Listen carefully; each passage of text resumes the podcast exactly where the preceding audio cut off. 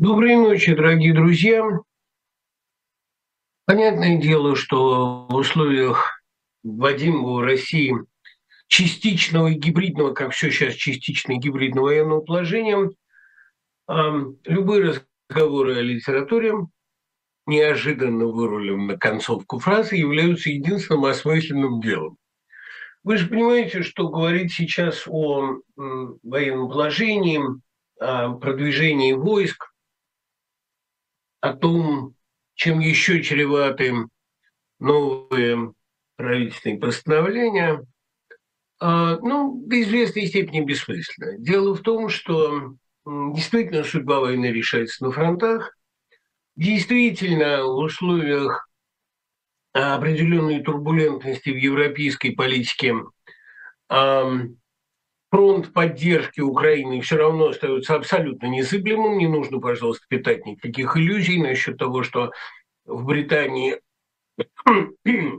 отставка премьера что-то изменит. Базовые ценности европейского общества от этого не изменится абсолютно. А, меня ужасно вообще умиляет эта радость в России, такая дружная по поводу любых проблем у соседей. Не волнуйтесь, никакие проблемы соседей не сделают вас более принятыми в международном сообществе. Но что касается а, вопроса о чрезвычайном положении, военном положении. В России военное положение введено давно де-факто, а просто потому, что власть может воротить абсолютно все, что угодно, поэтому здесь утешаться можно одним. Ничего принципиально нового вас не ожидает. И как вас при Ельцине могли загрести за что угодно – как при Путине могли пришить вам что угодно от экстремизма до иностранного агентства, так и во всем остальном мире давно уже нет никаких иллюзий, э, уверяю вас, относительно э, прав населения в России и прав власти относительно этого населения. Пока мы сами не переучредим эти права, а мы так и будем оставаться абсолютно бесправными единицами.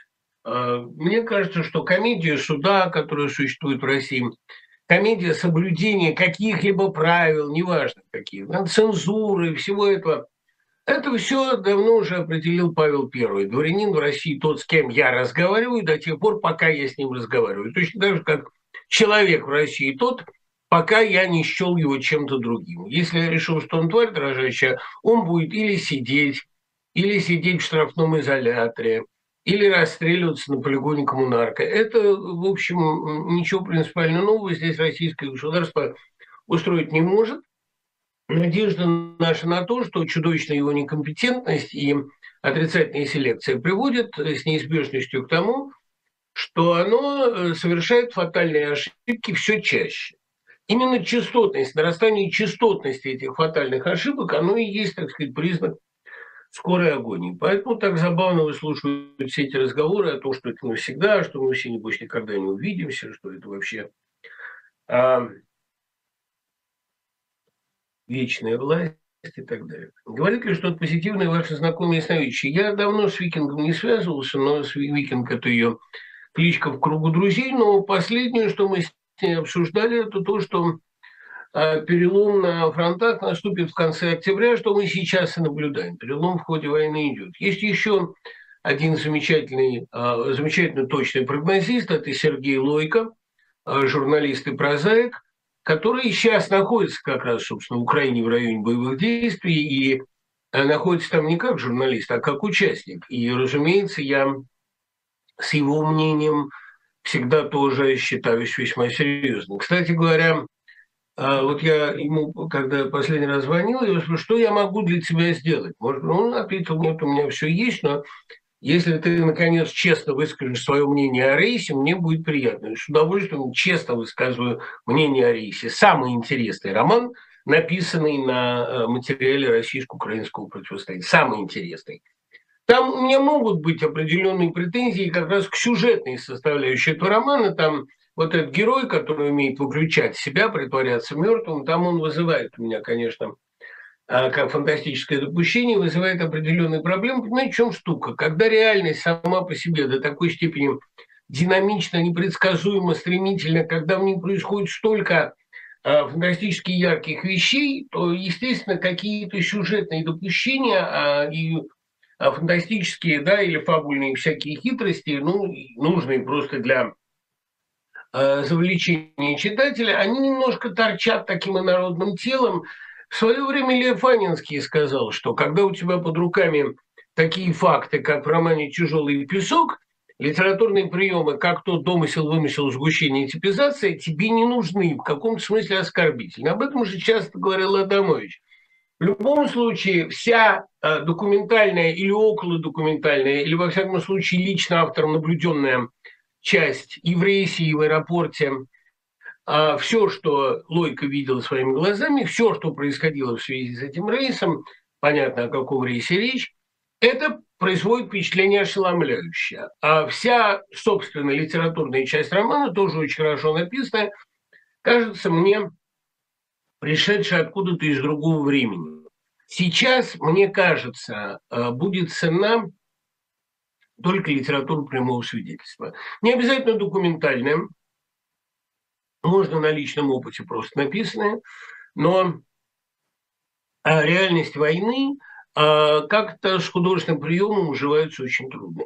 Или нужен действительно художественный прием такой степени новизны, который бы как-то отражал новизну, ошеломляющую, болезненную новизну этого опыта. Но вот судя по тому, что говорит Лойка, действительно некоторые переломные ситуации наблюдаются, но она видно, что она наблюдается. Прежде всего, это перелом, потому что Россия чаще и чаще стреляет себе в ногу.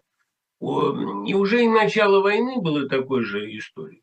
И э, мобилизация была ее продолжением. Это прямая абсолютно прямая лавина, которая нарастает на наших глазах. Поэтому все эти разговоры о том, что надолго, навсегда, что никогда, что никогда не увидимся, никогда не вернемся. Я понимаю, что изнутри это может так выглядеть. И я, кстати говоря, понимаю, что даже у оптимистов бывают минуты слабости, а уж у пессимистов, как бы вообще они в очень престижной позиции, всегда предсказывай худшее, и довольно часто будешь прав. Почему-то мы считаем человека, который говорит гадости, самым точным критиком, а человека, который ставит мрачные диагнозы, дает мрачные прогнозы самым точным аналитиком, ну, по такой привычке верить в худшее. Но э, тут уж, понимаете, на, на мой взгляд, это объективная реальность настолько явно демонстрирует нам ущербность режима и его скорое самоубийство, что, по-моему, здесь как-то двух мнений быть не может. Хотя я всегда с удовольствием эти мнения выслушаю. В дикологии Бог напоминает героям, но, видимо, имеется в виду Кислевский, что мир не ограничивается их проблемами, личными амбициями и склоками, напротив, показывает подлинную жизнь. Что будет, если Бог даст не просто знак о своем присутствии, а прямо являет себя, а человек при этом осознанно отворачивается от него. Знаете, э, перефразируя Бродского, в России Бог живет не по углам. Он себя являет ежеминутно, но потому что между человеком и Богом здесь никаких особенных барьеров не стоит. Обычно какие-то человеческие институции, закон, политика, там, я не знаю, спорт, культура, как-то заслоняют от нас вот эту экзистенциальную, голую, страшную реальность, обнаженную. Но и в сегодняшней России, на мой взгляд, она вылезла на поверхность с такой ужасной отчетливостью, что здесь и хочешь не хочешь, а в Бога уверуешь. Э, особенно если учесть, что Бог являет себя не только через расплату неизбежную, но и через милосердие. Сколько удивительных проявлений милосердия от людей, которых мы совершенно этого не ждали. Какие явления солидарности, низовой самоорганизации. Это просто, просто удивительно. Я э, не могу не восхищаться теми самыми согражданами, про которых привык думать очень дурно. Вообще россияне, надо сказать, в этой нечеловеческой ситуации, в ситуации, когда их страна перешагнула все возможные моральные рубежи и пробила все возможные донья, а в этой ситуации огромное количество россиян ведут себя чрезвычайно достойно. Ваше мнение о концерте Ващенко и Васильева? Ну, с Лешей Иващенко я просто давно дружен. Мы вместе делали две оперы. Ну, один мюзикл и одну оперу.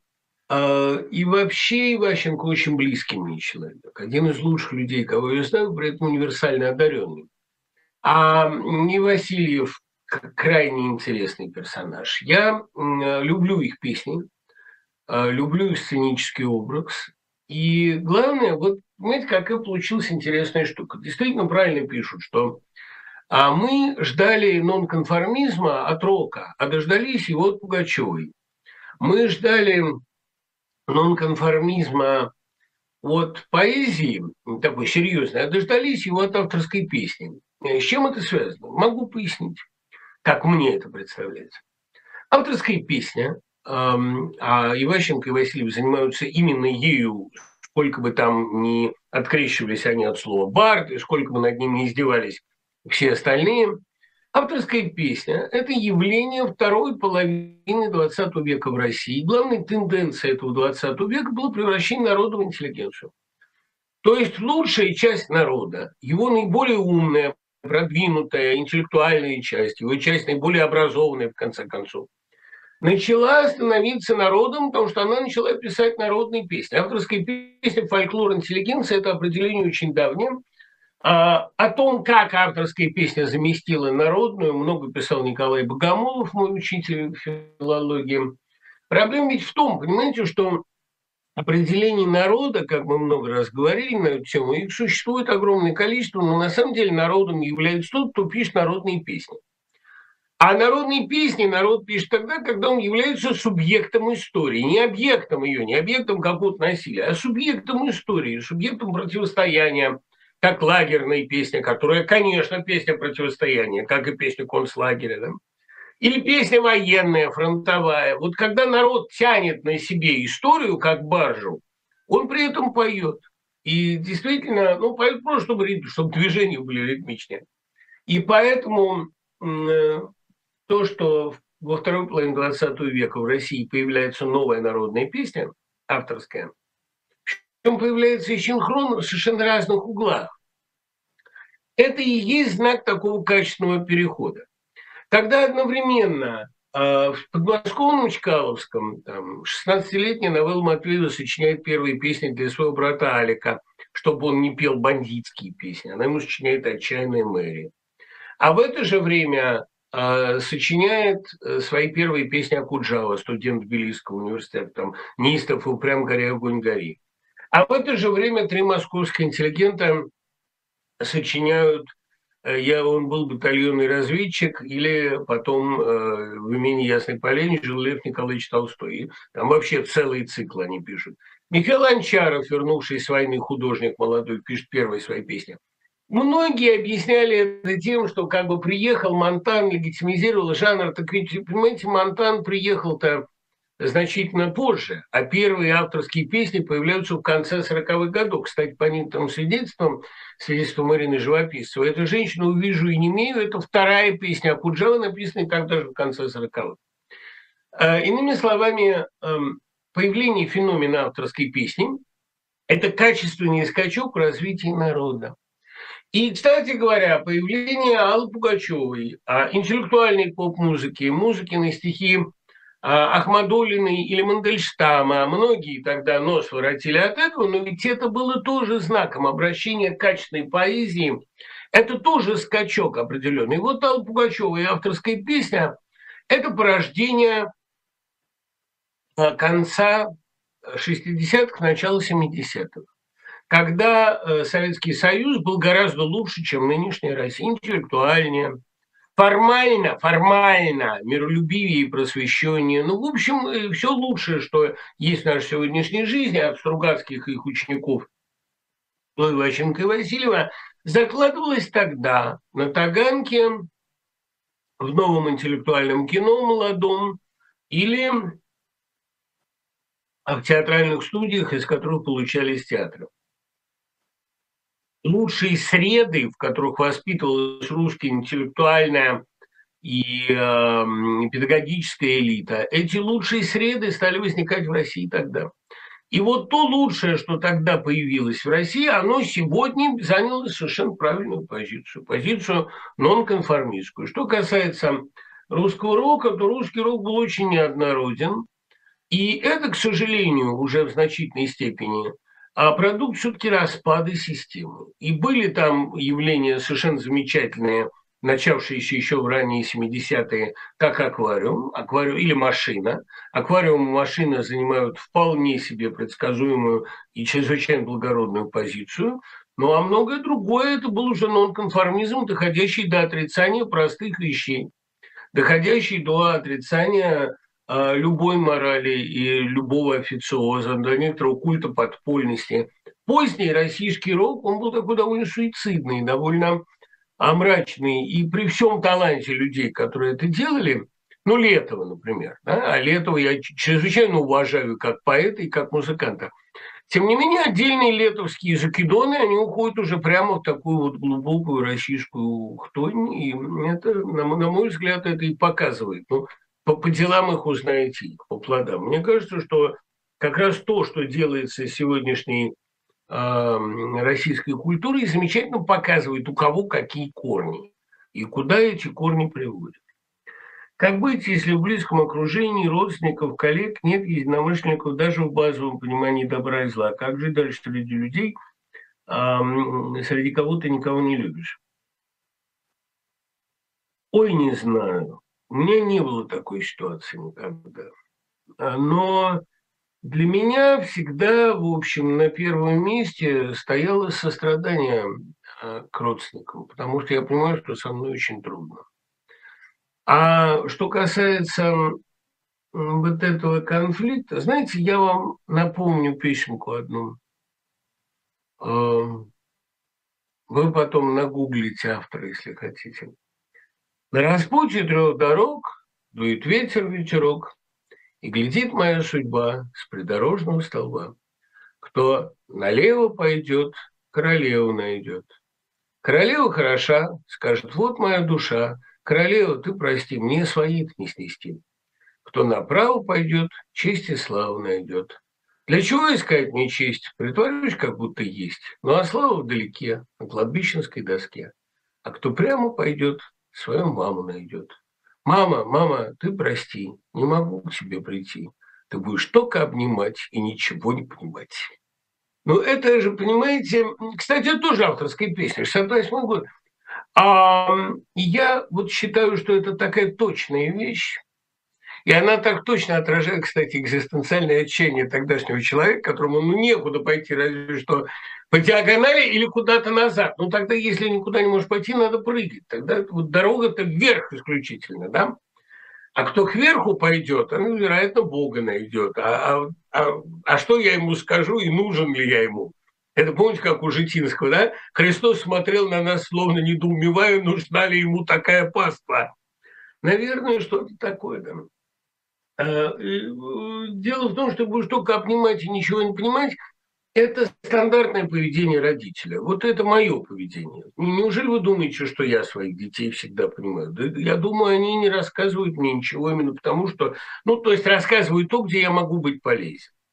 Я же э, тоже представитель очень такого, очень локального, очень одинокого, давно уже редеющего поколения. Я совершенно не уверен, что э, смогу им предложить какое-то адекватное понимание. Важно напоминать какие-то базовые вещи, а в числе базовых вещей как раз взаимная любовь детей и родителей. Помните, там, когда у Петрушевской девочка отказывается предать маму а, волшебнице, так и не поймешь, добрая или злая, она говорит, ну что ж, по крайней мере, на этот раз мир остался целым.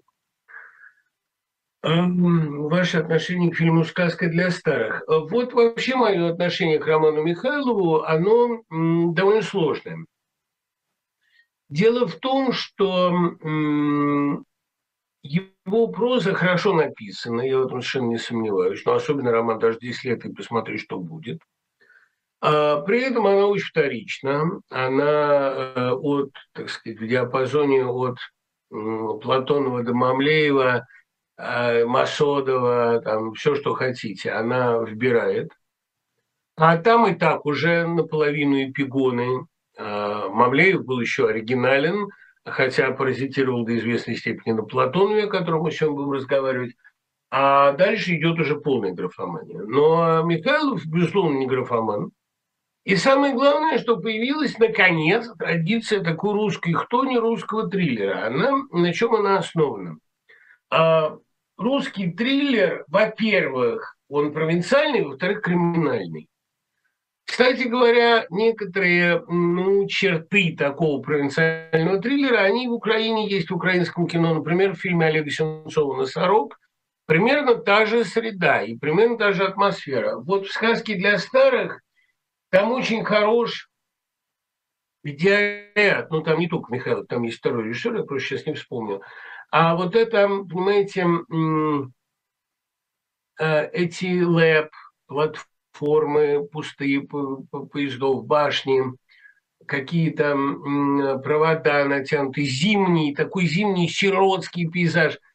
Кстати говоря, вот фильм «Индация паркет» заканчивается таким же кадром, и тоже в Матвеевском, по-моему, это снято. А это у меня всегда из окон было видно на Мосфильмовской, пока там не начали строить дома, эти всякие золотые ключи. Всегда передо мной открывался этот вид на ЛЭП, на линии электропередачи, на платформу Матвеевская, на Капустное поле, на одинокие дома на закате. Вот это и есть русская хтонь, среда русского триллера. Такая уютная такая среда, знаете, промзона. И, конечно, пионером этого жанра в кино российском был Балабанов. У него «Кочегар», где в «Кочегарке» происходит от действия, отчасти Кира Муратова, где в трех историях такая же среда – ну и естественно, что у Балабанова мне не больно, и в наибольшей степени я тоже хочу, они образуют такую дилогию, в том числе на уровне названия, мне не больно, и я тоже хочу. Вот эта среда городских забегаловок Москвы, и Питера, окраин таких угрюмых, ну и вот этой всей, вот именно, ну, что я понимаю под хтонью, а уют не уюта это, ну, понимаете, когда там и утлый уют, не уют, а железной коморки уют, где спят, если будет минута, и чай обжигающий пьют, а дальше провалы, пролеты, разъезды, пути фонари, ночные пространства, пустоты, и пустоши и пустыри, гремящих мостов, коромысла, размазанных окон, тире, все это исполнено смысла и занято в тайной игре. Вот мир городской провинциальной окраины, а, проводов, и главное вот этих таких советских, индустриальных и при этом заброшенных пейзажей. Вот настоящий мир Хтони русский, могу, пожалуй, это определить, это мир пространств, когда-то обжитых человеком, но довольно быстро начавших дичать и запускаться, зарастать. Мир зарастания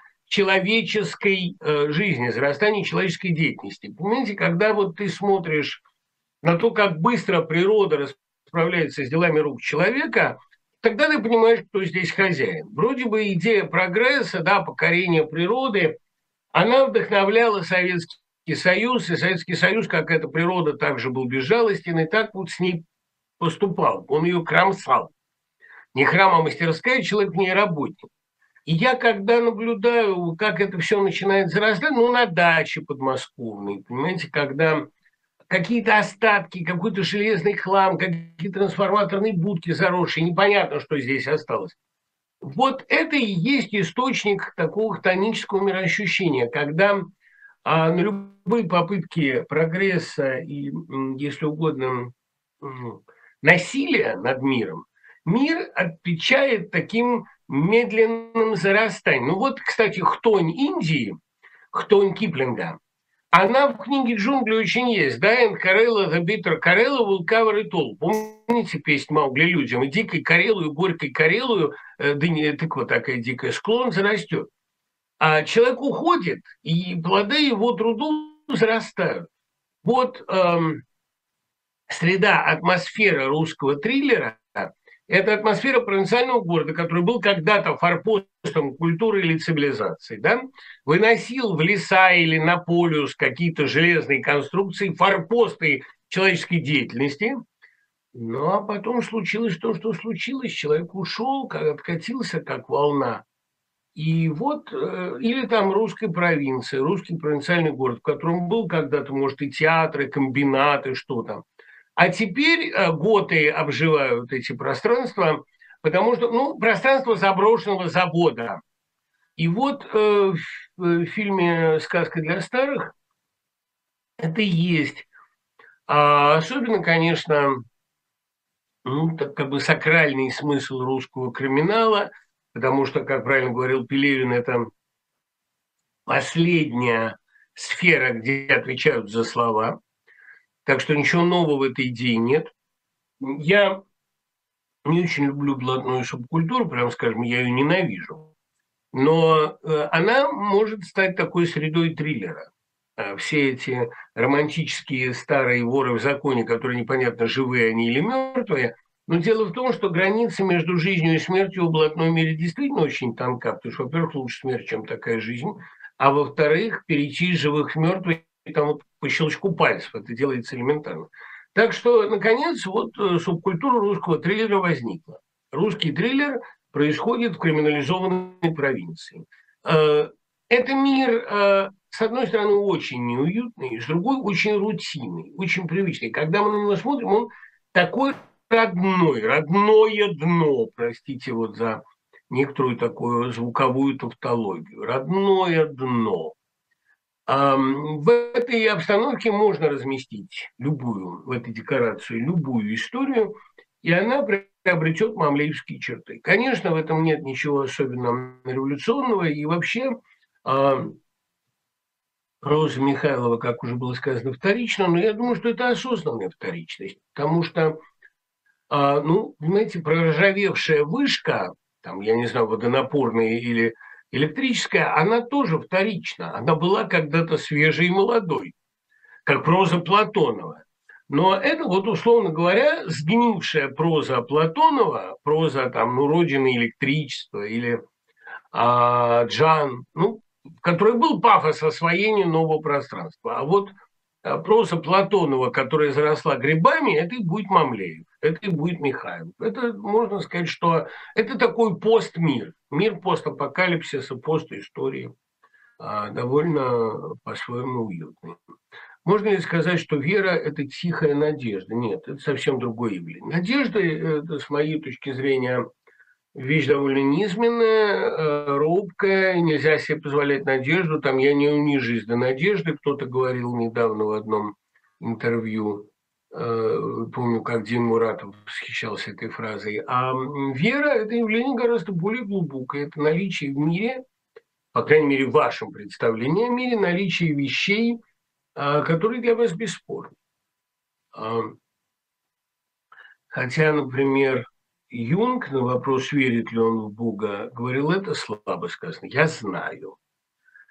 Как вы боретесь с апатией и отсутствием желания, кроме желания возможности помогать никому не навредить?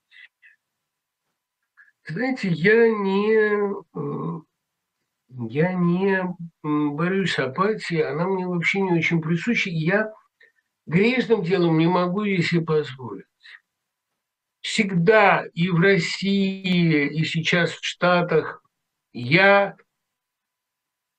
строен или сам себя встраиваю в такую систему, где у меня нет свободного времени.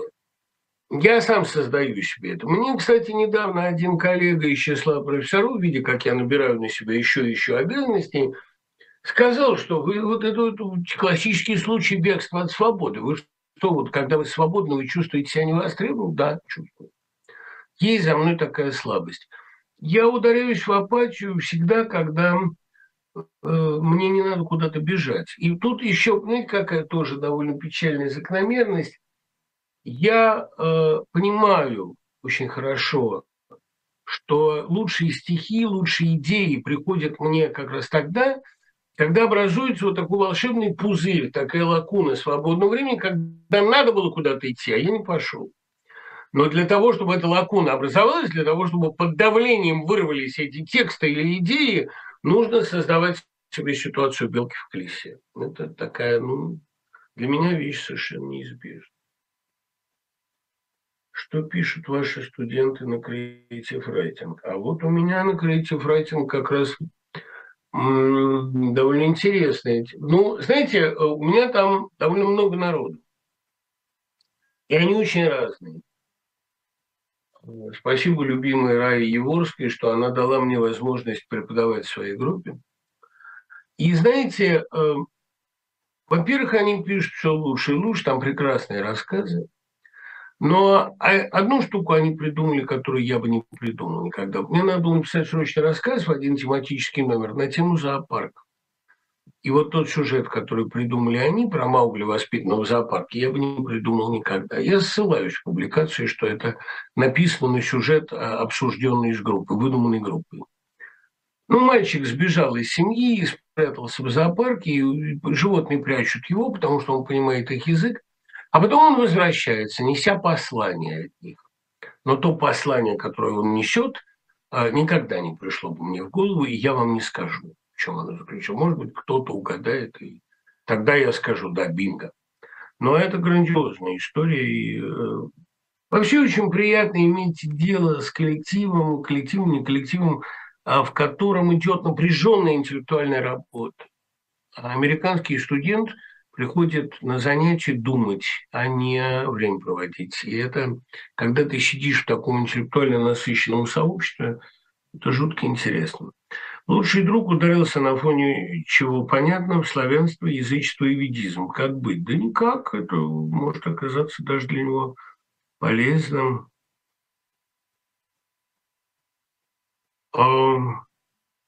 полезным, увлекательным. А может быть, это иногда нужно для того, чтобы тем сильнее оттолкнуться. Язычество – интересный опыт, но интересный именно для того, чтобы прийти оттуда к христианству. Ну, может, или, может быть, атеизму разные бывают варианты.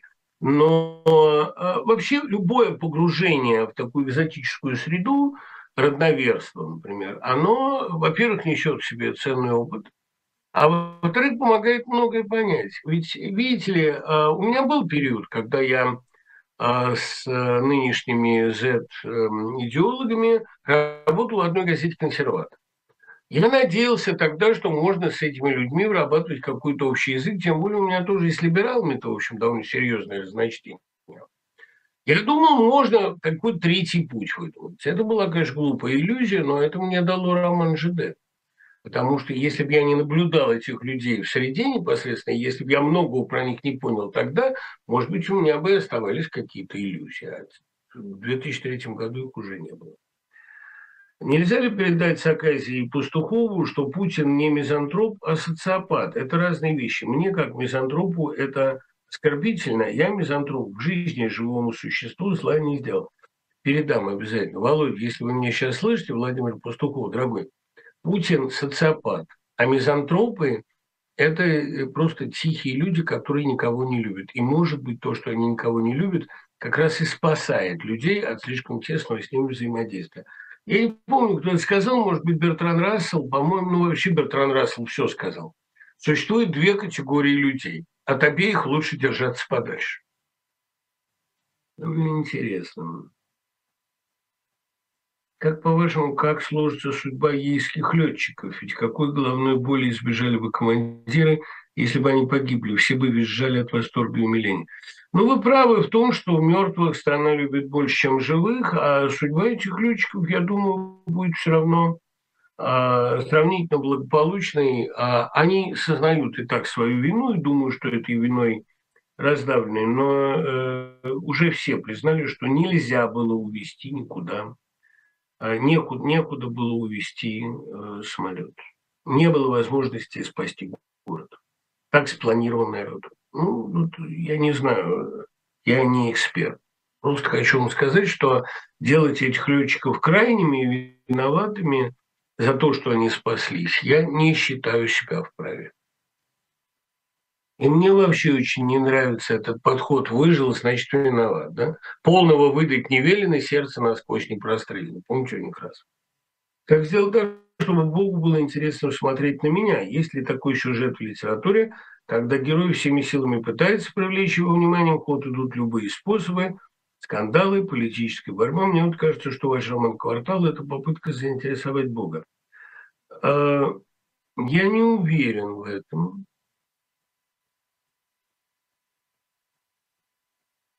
Хотя мне очень приятна ваша догадка, Илья, спасибо.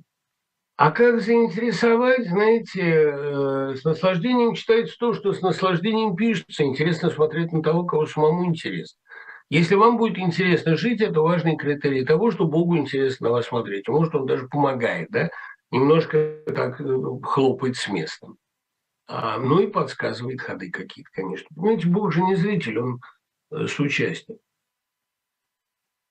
Ну вот тут совет читать роман Невзорова и Латынина – это очистит разум от самоутешительных иллюзий, потому что Бога не может быть. А, а кто бы это ни писал, а, тут такой сложный ник, знаете, вот э, опять-таки по плодам их узнаете их. Мне кажется, что атеизм Невзорова и Латыниной так последователен, так страстен, что уже почти религиозен. А только с другой стороны, это, помните, как Пастернак говорил, Ницше почти пришел к Богу, но с другой стороны. А мне кажется, что э, жизнь последовательного атеиста, и особенно смерть последовательного атеиста, это почти всегда очень неаппетитное зрелище. Поэтому неважно, есть Бог или нет, ну то есть это важно, но это важно мне – а вот в контексте атеизма это не важно, есть он или нет. Важно, что человек, который верит в Бога, живет э, чаще всего, ну, как-то гигиеничнее, чем э, атеист. При том, что и Невзоров и Латынина вызывают у меня очень часто человеческое восхищение. Но э, то, как Латынина воюет с Господом, это просто э, прямой пример веры, прямой пример абсолютно истовой религиозности. Чем вы объясняете православный ренессанс в конце 80-х, когда люди читали Меня, Шмемана, добавлю, Желудкова? А как получилось, что на его место пришло язычество? А это очень просто. Я же говорю, явления конца 80-х, они были, безусловно, гораздо интереснее, гораздо перспективнее, чем то, что началось в 90-е. Потому что любое созидание, даже в самых уродливых формах, оно все равно перспективнее распада, интереснее распада. А в конец 80-х – это результат долгого 70-летнего развития советского проекта, который к старости а, впал в некоторое даже подобие толерантности. А вот, э, во всяком случае, православная культура развивалась в это время очень бурно. И хотя возникали православные моды, и тоже и неоязычество тогда же пухло в обществе, и все эти кружки, их атмосфера замечательно описана в романе Кормера «Наследство» с высокой долей отвращения, просто омерзения. Но ничего не поделаешь. Это свои, свои дураки там были везде, а как же без дураков?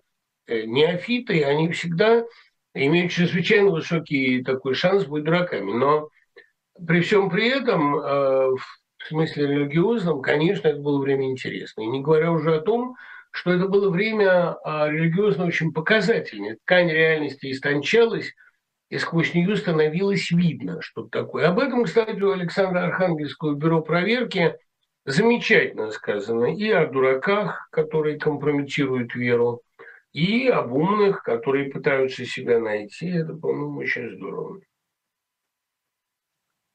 На самом деле в народе нет никакой ненависти к родителю один и родителю два. И гейская тема никого не волнует, да и бандеровцы тоже. Я знаю, о чем пишу, ездил и общался от Москвы до уральских деревень, это МГУ до ПТУ.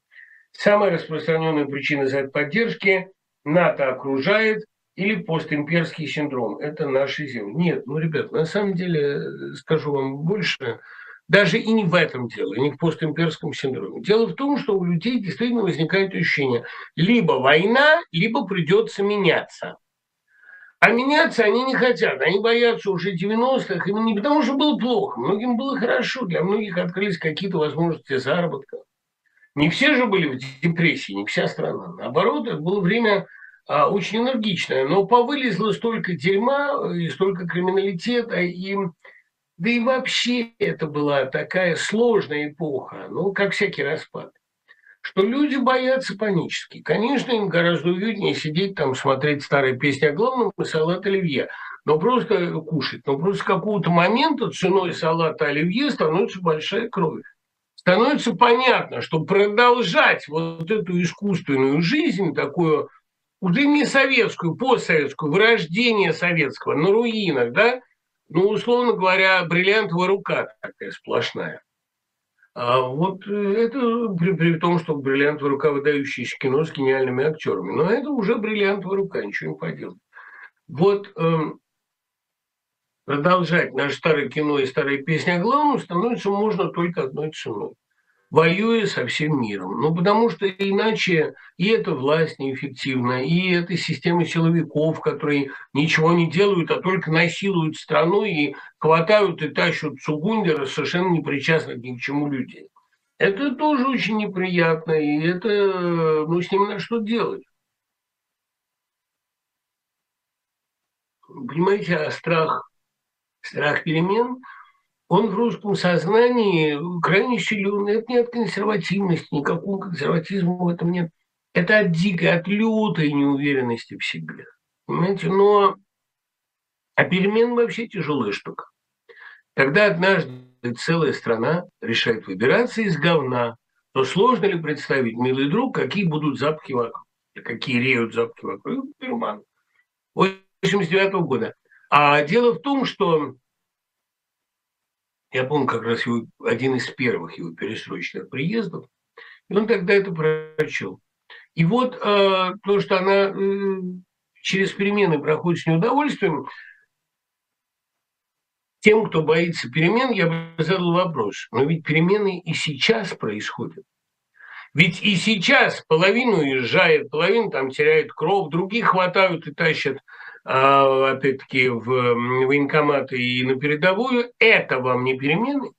Вы предпочитаете такие перемены, нежели просто умеренную либерализацию цен и вообще либерализацию? Это вопрос к людям, которые боятся перемен, да? Я же это хорошо понимаю. Помните, Боб Слоукум, такой главный герой романа «Что-то случилось», он говорит, не люблю перемен, никогда не видел перемен к лучшему. Мы редко видели перемены к лучшему, это правда. Ну а что, вот то, что мы сейчас наблюдаем, это перемены к лучшему?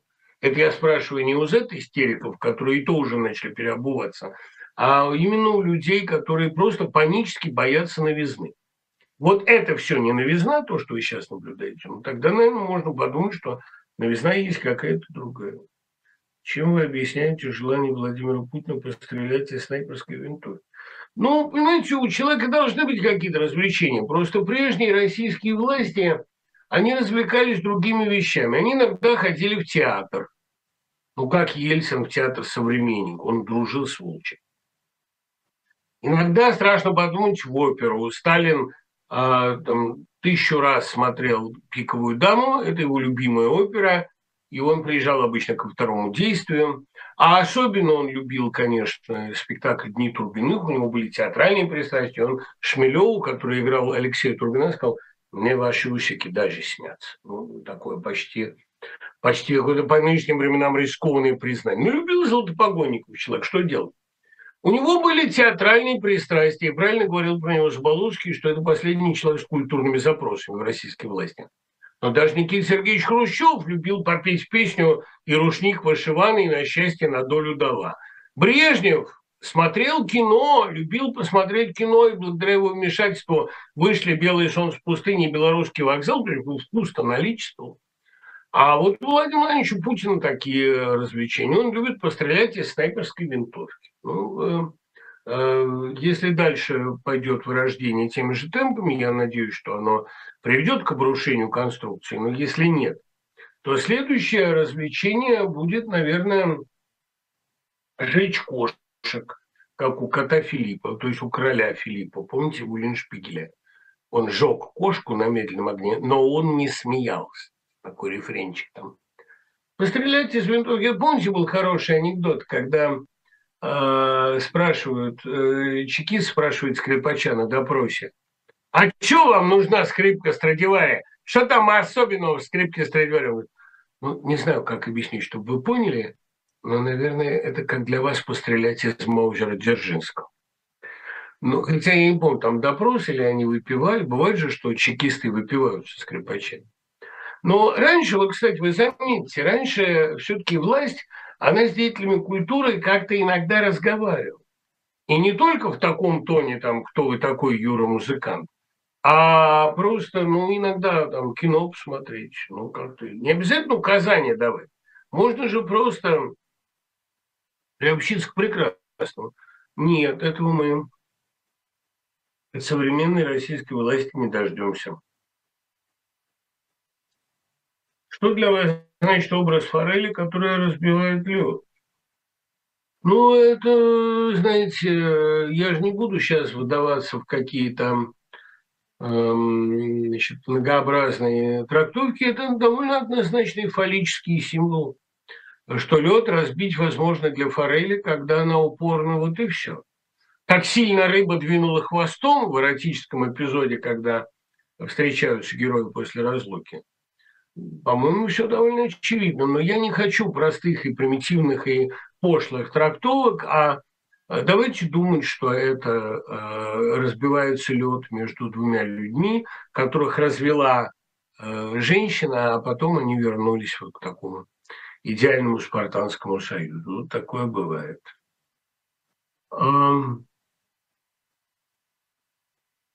Дима Кравченко прислал прекрасное письмо, замечательный музыковед и музыкант. Дима, спасибо вам большое, дорогой друг, что вы меня слушаете и не забывайте. Я вас тоже всегда помню. А мы скоро увидимся, Дима, э, в самом, в самом скором времени. И, ну, вы это уже знаете, понимаете, Дима, вам ли не понимать? Это Дима Кравченко, это тот музыковед, который меня всегда консультировал в музыкальной части моих сочинений. Ну, вот там все, что касается музыки в июне и «Истребителя», многое просто его слов записано, но я всегда честно, честно об этом рассказываю. Именно а, благодаря ему я знаю, как выглядит музыка немецкого романтизма и что от нее взял Дунаевский. Расскажите о драматурге Платонове, почему пьесы долго оставались неопубликованными. Да далеко не только его пьесы оставались неопубликованными. А неопубликованными оставались практически все его тексты, кроме того, что проскочило в советскую печать. Его стали печатать за границей в начале 70-х, по-моему, в 72 году вышел с предисловием Бродского «Котлован», а из которого было раньше напечатано, по-моему, вообще ничего, может быть, одна какая-то главка. И там же тогда же вышел Чевенгур полностью, из которого было напечатано только происхождение мастера. На самом деле, ну, это вынутый кусок, который Платонов счел возможным печатать.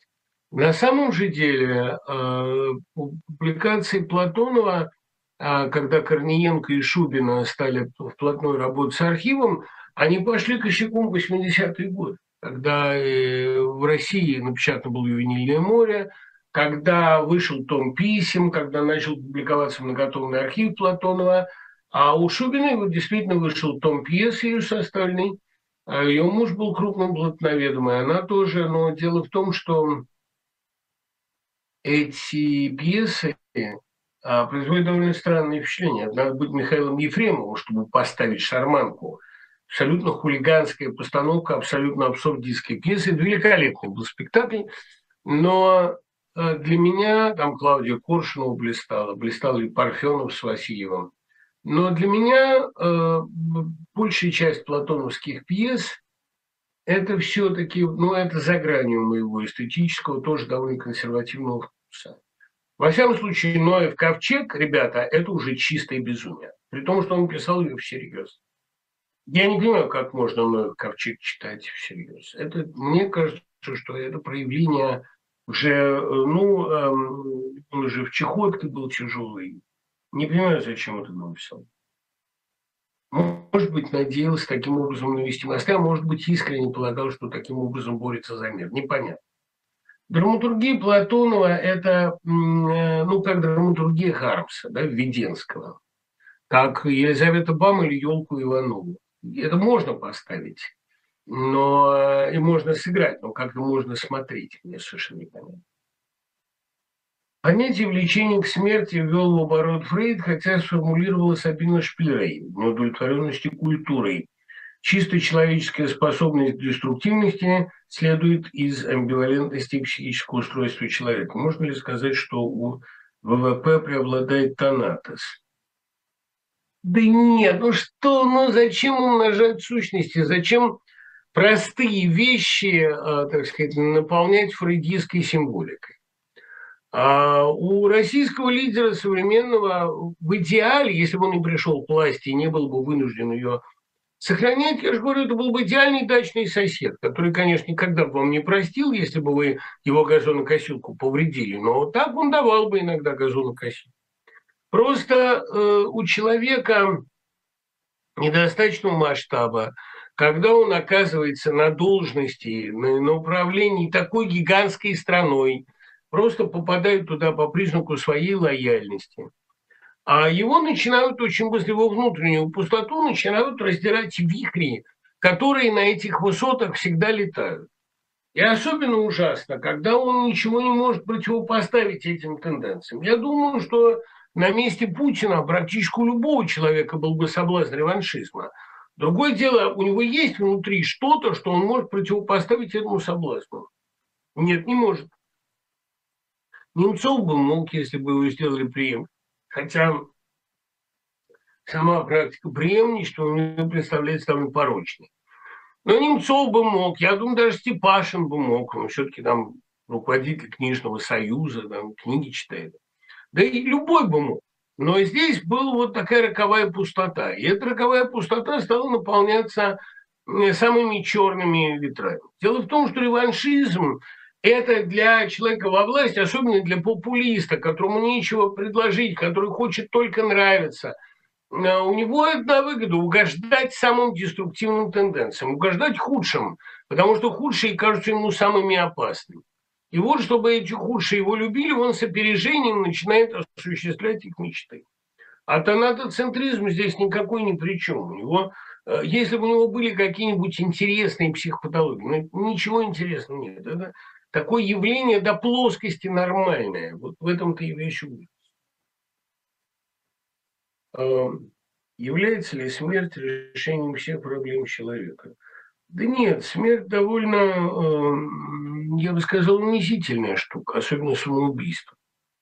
Ну, это как-то побег, э, причем побег не из тюрьмы, а побег с ресталища, с поля боя.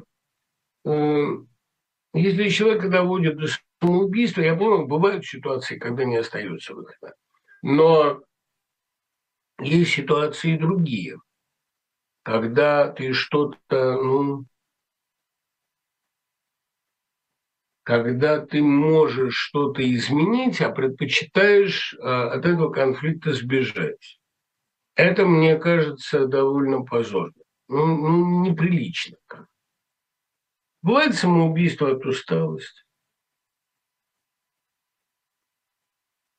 Я никогда самоубийц не осуждаю, потому что как вы можете осуждать человека, уже сделавшего с собой такое? Это все равно, что запугивать шахида.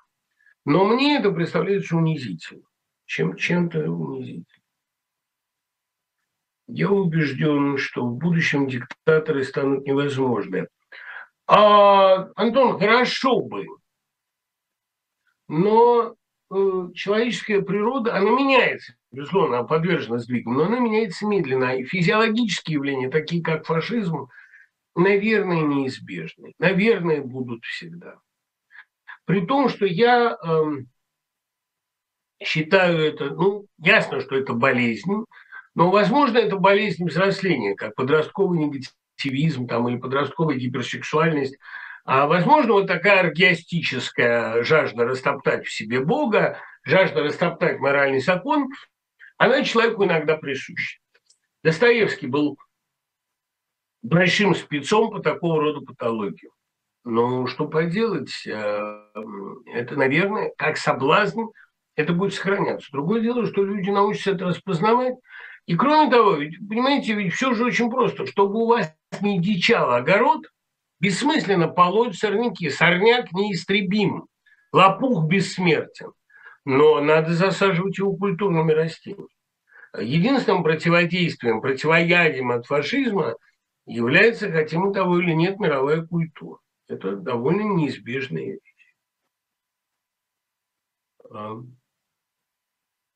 Когда читаешь позднего Георгия Иванова, видишь человека, пришедшего к полному краху, каждый из стихотворений кричит, что жизнь проиграна. Можно ли это сравнить с поэзией Ходосевича? Нет, нельзя. Ходосевич бросил писать, и его молчание было благороднее и трагичнее, чем страшные последние дневниковые стихи Иванова. У Иванова были прекрасные последние стихи, ну там вот там преобразит стихотворение последнее, написанное мной, там, ну какие-то остатки любви. Но в принципе вообще-то Георгий Иванов в распаде атома все про себя сказал. А, и правильно Набоков сказал, что распад атома э, претендует быть страшным кощунством, а на самом деле это обычная пошлость. Георгий Иванов, ну, какая штука, тоже, ну, как это все говорить, ведь начинается сразу, а ты кто такой?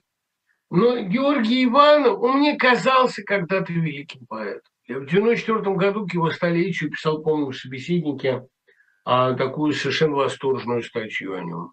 У него были гениальные стихи. Вообще поглядеть в глаза отчаянию надо уметь.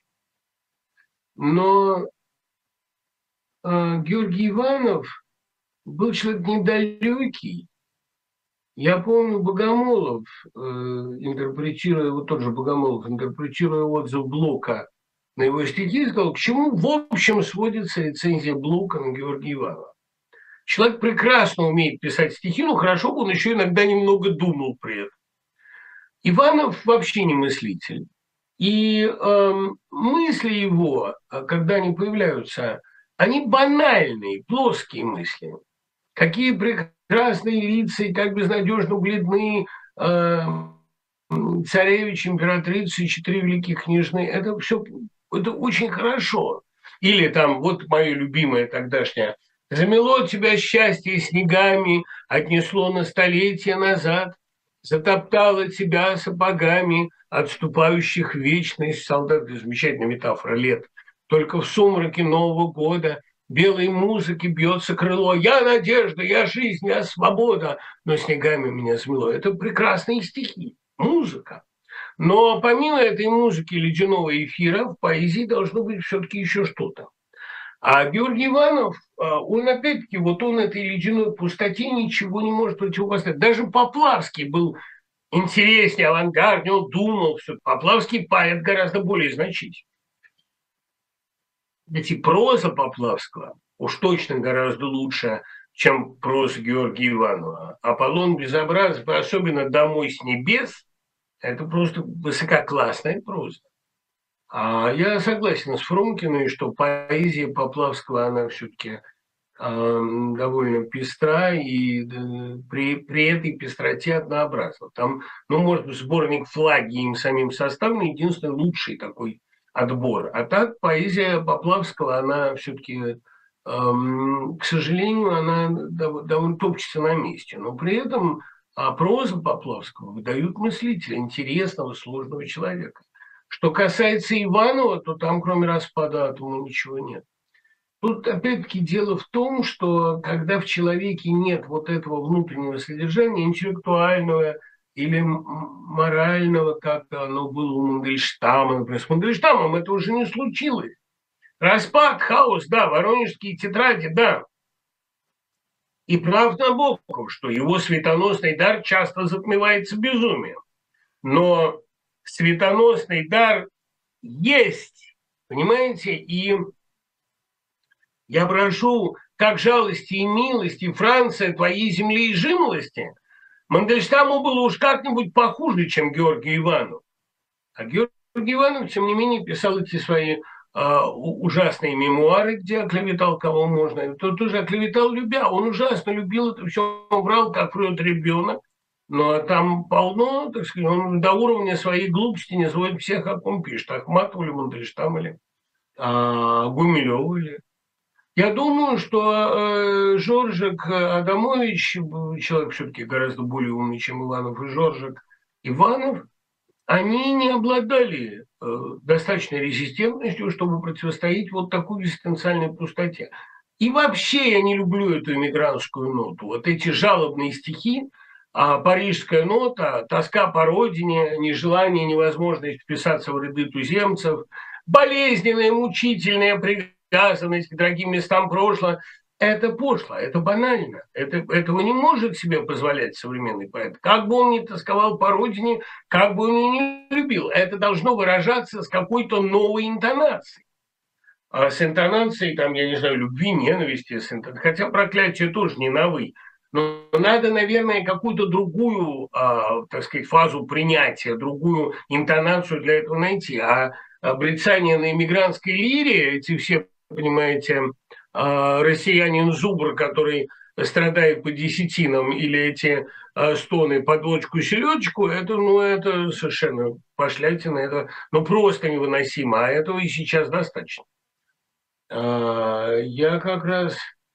И это при том, вот не в стихах Плотова, которые как раз широко цитируются. Среди Плотов хороший поэт. У него могут быть лучше, может быть хуже стихи, банальнее, не банальнее, но у него, по крайней мере, это сделано со вкусом. У очень многих сейчас это парижская нота, а такое разливанное море борща в ресторане «Бурдж». Это вызывает определенную, конечно, ну, брезгливость. Причем, понимаете, какая штука тоже важная. Вот посмотрите, иммигранты, которые сейчас говорят, это все скоро закончится, им всегда возражают, да-да, Керенский тоже все время ждал, что въедет обратно в Петербург. Так ведь, понимаете, эти периоды, они в русской истории сокращаются. Иммигранты первой волны смогли вернуться некоторые только после 45-го, а большинство вернуться не смогло. Вернулись как адоевцы в 87-м. А другие там в 88-м. Другие, которые уезжали э, в 70-е, получено в 85-м. Максенов уехал в 79-м. Тоже все говорили навсегда. В 85-м уже приехал по приглашению, или в 86-м. И поставили за товарную бочкотару, и он там с актерами на сцене колбасился. А, соответственно, люди, которые уезжают сейчас, думают, что уезжают навсегда. Уезжают на полгода. Так что надо просто для себя сформулировать, что э, вот эти периоды отъездов, реакций, репрессий, они в русской истории сокращаются, потому что в романе Леонова «Пирамида» совершенно точно сказано, с возрастанием пирамиды площадь сечения уменьшается. И сегодняшние российские э, савонаролы, все эти савонарылы, опять-таки по-набуковски говоря, они точно так же соотносятся э, со сталинскими сатрапами, как площадь пирамиды у основания и у вершины. Это вырождение, полное иссякание. Поэтому все, кто уехали сейчас, уехали ненадолго. Это надо понимать. Правда, я говорил сегодня с одним замечательным другом, и он сказал, я и так слишком долго уезжал, слишком долго давал себе этого пинка, чтобы теперь вернуться. Я буду использовать ситуацию иммиграции для творчества, для обновления, для полной перемены своей жизни. И возвращаться на гноище я не считаю нужным. Это пошлость. Я такую позицию понимаю и принимаю. Воспринимать это как рождение. Родина, как такая огромная матка, сократилась, вытолкнула тебя в мир, дальше ты начинаешь жить. Нельзя вечно стремиться к, мат, к матке, стремиться в матку. Хотя мужчине, как мы знаем, такое стремление очень присуще. А этих людей я понимаю, и в этом есть определенный вызов, да, вот судьба меня вытолкнула, я им воспользовался, меня толкнули с обрыва, и я полетел. Это я могу понять. Но людей, которые вечно, значит, брецают на иммигрантской балалайке, вот это я не понимаю совершенно. И, и честно говоря, ни малейшего сочувствия не испытываю. А я не верю в Бога, я верю в эволюцию цивилизации. Цивилизация вошла, дошла до такого уровня, что предрассудки обречены. Может быть, но дело в том, что предрассудки – это то, что существует до рассудка, это то, что контролю рассудка не подлежит. И может быть прав Акуджава. Среди стерней не забуду, не, на, не, не забудут не нами выбрана стезя, и Родина есть предрассудок, который победить нельзя. Может быть, да, нельзя. Не знаю, не уверен. Какое место в польском кино снимает Роман Поланский. Если сравнить его с современником, он оказался самым успешным с точки зрения жанров и самым разнообразным э, с точки зрения продуктивностью. Ну, продуктивность – это тоже не всегда хорошо, хотя Поланский продолжает работать на очень высоком уровне. А продолжают ли его занимать проблемы Польши? Не думаю. Вот Поланский – это случай такого рождения в мир. Матка сократилась и его вытолкнула. Я думаю, Поланский был обречен уехать из Польши. Я думаю, Поланский был на это обречен еще в те времена, когда его прятали а, от полицаев в Варшавском гетто. Когда он увидел позорное поражение Польши и не очень адекватное ее поведение вспышки антисемитизма после войны, в 46-м, 47-м, я думаю, он тогда уже мысленно с Польшей простился. Он поучаствовал в фильме «Вайда поколения», таком манифесте. Он снял «Нож в воде», а дальше сделал свой выбор. Я помню, мне Заносси говорил, меня не преследовали, меня толерировали. Но это может быть еще унизительно. Когда тебя терпят из милости, я думаю, что э, Поланский просто не хотел, чтобы эта власть его терпела. Он не хотел вообще иметь с ней дело и как-то с ней взаимодействовать. Он уехал совершенно правильно. Это был глубокий, продуманный и спасительный поступок. Тем более, что Поланский вообще из всего этого поколения, он именно, там, ну, Кавалерович, там, я не знаю, Маевский, он наименее польский режиссер. А, вот Кислевский же тоже уехал, кстати. Я думаю, что Вайда по самому своему почерку гораздо более готичен, и если бы не трагедия с его а, сначала с женой в Голливуде, а потом с обвинением, вот уж на кого все шишки падли, прости господи, ужасная жизнь, которая началась в гетто, а продолжилась убийством Шерон Тейт, и Э, бандой Мэнсона, а потом это обвинение, которое выдвинула против него соблазнившая его девушка, которая потом тысячу раз просила его простить. А если бы не скандал середины 70-х, я думаю, для Поланского Голливуд был бы самым э, таким правильным местом а его возвращение в Европу мне представляется скорее насильственным. Он человек голливудского масштаба, голливудского мышления, и от него было бы в Голливуде больше пользы. Понимаете, вот я думаю, что зерна, посеянные Поланским, это, например, и сердце ангела, например, паркеровская, да, и вообще вся культура э, психотриллера – это Поланский. Я думаю, что, кстати, его замечательный фильм о Дрейфусе тоже абсолютно голливудская картина – мне кажется, что для него, естественно, еще было работать в Штатах. Именно потому, что в Штатах, как нигде, ощущается то зыбкое болото, которое есть в душе современного человека вместо твердой земли. А земля, на которой никто не чувствует себя хозяином, потому что она все время напоминает, что коренное население вытеснено с нее. Захваченная земля которая все время напоминает о себе теми или иными подспудными трагедиями. Это очень остро чувствуется, в том числе в кинематографе 70-х годов, где на индийских кладбищах разворачиваются всякие страшности. Можно ли сказать, что идея белорусского вокзала, где Родина предала своих защитников, сходна с польской новой волной, когда страна после одного рабства очутилась в другом. Интонационно фильм э, Смирнова, конечно, близок к польскому кинематографу, кинематографу морального беспокойства, как его называют. А, вот это аскеза определенная. Ну и, конечно, это преследующее прошлое. Понимаете, преследующее, непоправимое. Это, это же фраза Лешика Колоковского. Все поправимо, кроме прошлого. Я здесь когда вот у нас была конференция э, диссидентов, я э, в детройтском книжном магазине, э, букинисте тоже, присмотрел книжку Колоковского «Работы по марксизму» 63-го, что ли, 65-го года. Первая книга Колоковского штата. И первое, на чем она у меня открылась, была фраза вот, «Единственная непоправимая вещь жизни человека – это прошлое». Колоковского вообще наслаждение читать. Фонтан мысли, сложный, интересный – а, непредсказуемый. И вот действительно, понимаете, ужас в том, что, к сожалению, прошлое догоняет, прошлое давит. И это очень польская мысль, потому что Польша не победила. Польша была освобождена, но она пережила тягчайший опыт поражения а, и опыт глубокой личной вины, личной драмы. Тут о чем говорить. Вопрос в контексте э, романа Платонова «Путешествие из Петербурга в Москву». Какова вообще судьба утерянных рукописей Платонова? Были ли случаи чудесных обнаружений текстов много лет спустя? Ну, э, на моей памяти такое было, когда э, неизданный роман Домбровского «Рождение мыши», абсолютно новаторская книга, оказался лежащим у него а, в шкаф. И Клара Домбровская при мне достала эту пачку тетрадей и мне отдала для прозаика. То, что Домбровский в 50-е годы писал роман о современном материале, знали. То, что двумя главами из этого романа были э, «Хризантема на подзеркальнике» и «Царевна Лебедь», было известно.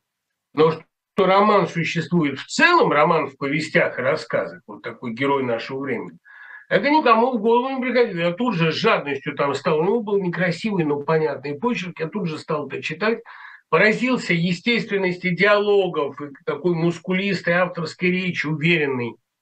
Э, и немедленно прозаик это издал. Только там единственная проблема, которую мы решали а в редакции, а это был порядок следования текстов. Но мы его довольно быстро восстановили. Да, это, это было крайне интересно. А мне вообще кажется, что феномен обнаружения позднего легендарных текстов – это явление такой 70-х, 80-х годов. А сегодня, даже если обнаружится э, новое стихотворение Пушкина, никто не обратит на это большого внимания. Ну, просто нет того контекста, который мог бы это как-то сопровождать. Ну, например, понимаете, вот абсолютной сенсацией 90-х э, годов была полная публикация э, книги «Прощание Олеши».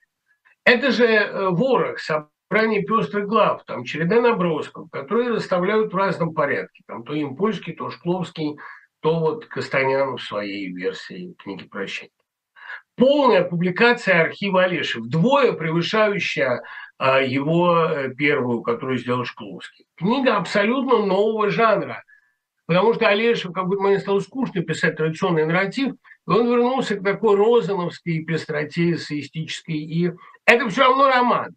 Понимаете, это получился роман, но роман нового типа.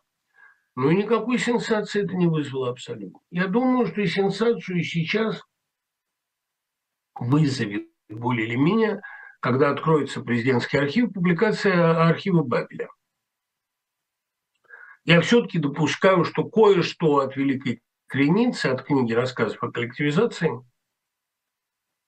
что-то сохранилось. И вот разговоры о том, что Бабель, скорее всего, ничего не писал, что там ничего и не было, Антонин Пирожкова, его вдова, высказывает такие предположения – но он в последних письмах и заявлениях просил дать ему закончить роман. То есть, видимо, он, или, по крайней мере, вернуть. То есть, видимо, он понимал, что э, книга значительная, и она была ему дорога. И я уверен, что она где-то сохранилась, уцелела. Они вообще как сакрально относились еще к культуре. Вот это, я думаю, будет сенсация. Я думаю, огромной сенсацией будет публикация Селлинджера, э, когда все-таки она состоится. Ее сын анонсировал на 20-й год, 20-й год давно прошел. Он э, уже и он, и вдова сказали, что рано или поздно все увидит свет. Значит, увидит семь книг, из которых, по крайней мере, три мы точно знаем. Ясен Сосурский, который э, с его издателем непосредственно был знаком, говорил, что книга про Веданту, скорее всего, не представляет большого интереса, а, а по крайней мере, э, художественного. А вот роман о первой жене, а, э, с которым он познакомился в оккупированной Германии, и книга рассказов, в том числе новых рассказов о Холдене Колфилде и рассказ о первых загробных минутах Симора Гласса – это, да, это очень высокого класса. Там книги из 15 рассказов, насколько я знаю, опять-таки от Ясина. А что он в 1972 году прислал издателю некую рукопись, и тут ему ответил «Stay the legend», «Останься легендой», это тоже Засурский рассказывал. То есть, э, наверное, с поздней Селлинджер не очень, э, прямо скажем, не очень привычен. Но то, что... Ну, это по Хэпфорду уже видно. Но то, что там есть гениальные куски, ну вот один абзац о снегопаде, который сын опубликовал просто доказательство того, что есть, все равно Селлинджер. Это все равно великая проза. Ничего не поделать. Что вы можете сказать о расследовании ученицы? Я э, не хочу новых срачей, не хочу бросать на вентилятор э, ни розы, ни навоз. И люди, которые употребляют слова типа авторка, а по определению не могут быть моими собеседниками, но тут проблема в ином. Давайте назовем вещи своими именами. Если вы создаете такую кастовую среду, среду элитной школы или среду летнего лагеря, где между аспирантами и школьницами поневоле существуют отношения неформальные. Вы обрекаете себя на некоторую эротизацию пространства. Как тут не вспомнить из Житинского?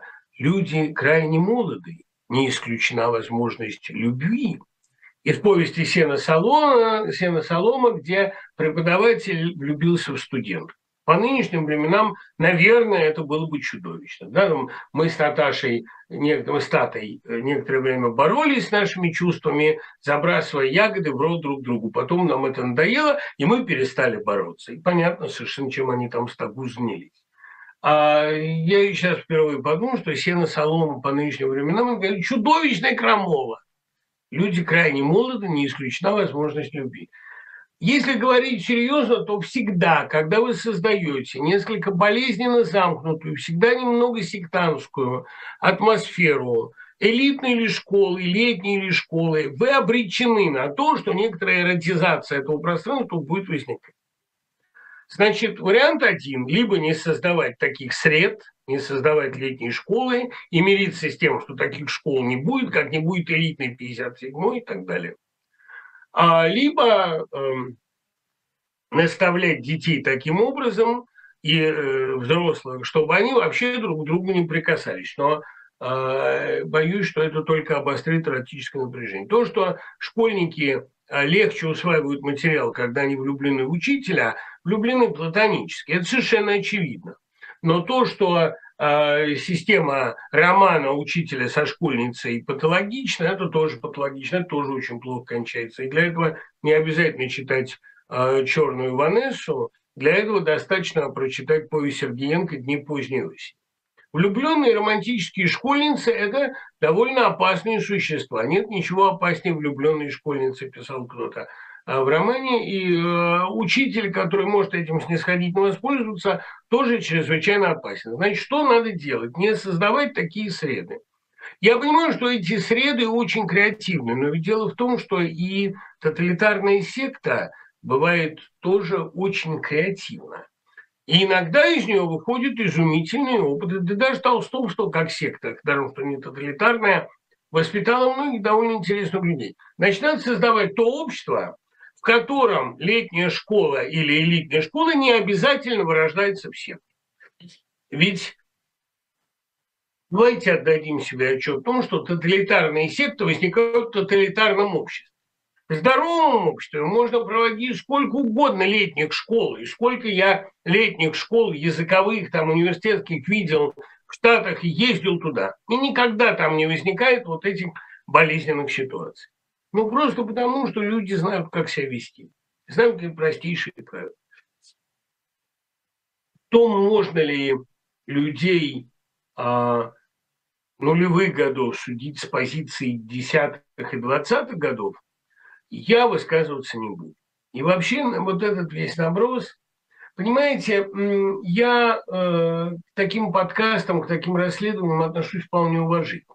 Но к людям, которые пишут, я не могла этого дослушать, я лежала в истерике, я пытаюсь это забыть, я хочу это развидеть, я не знаю, как мне дальше жить.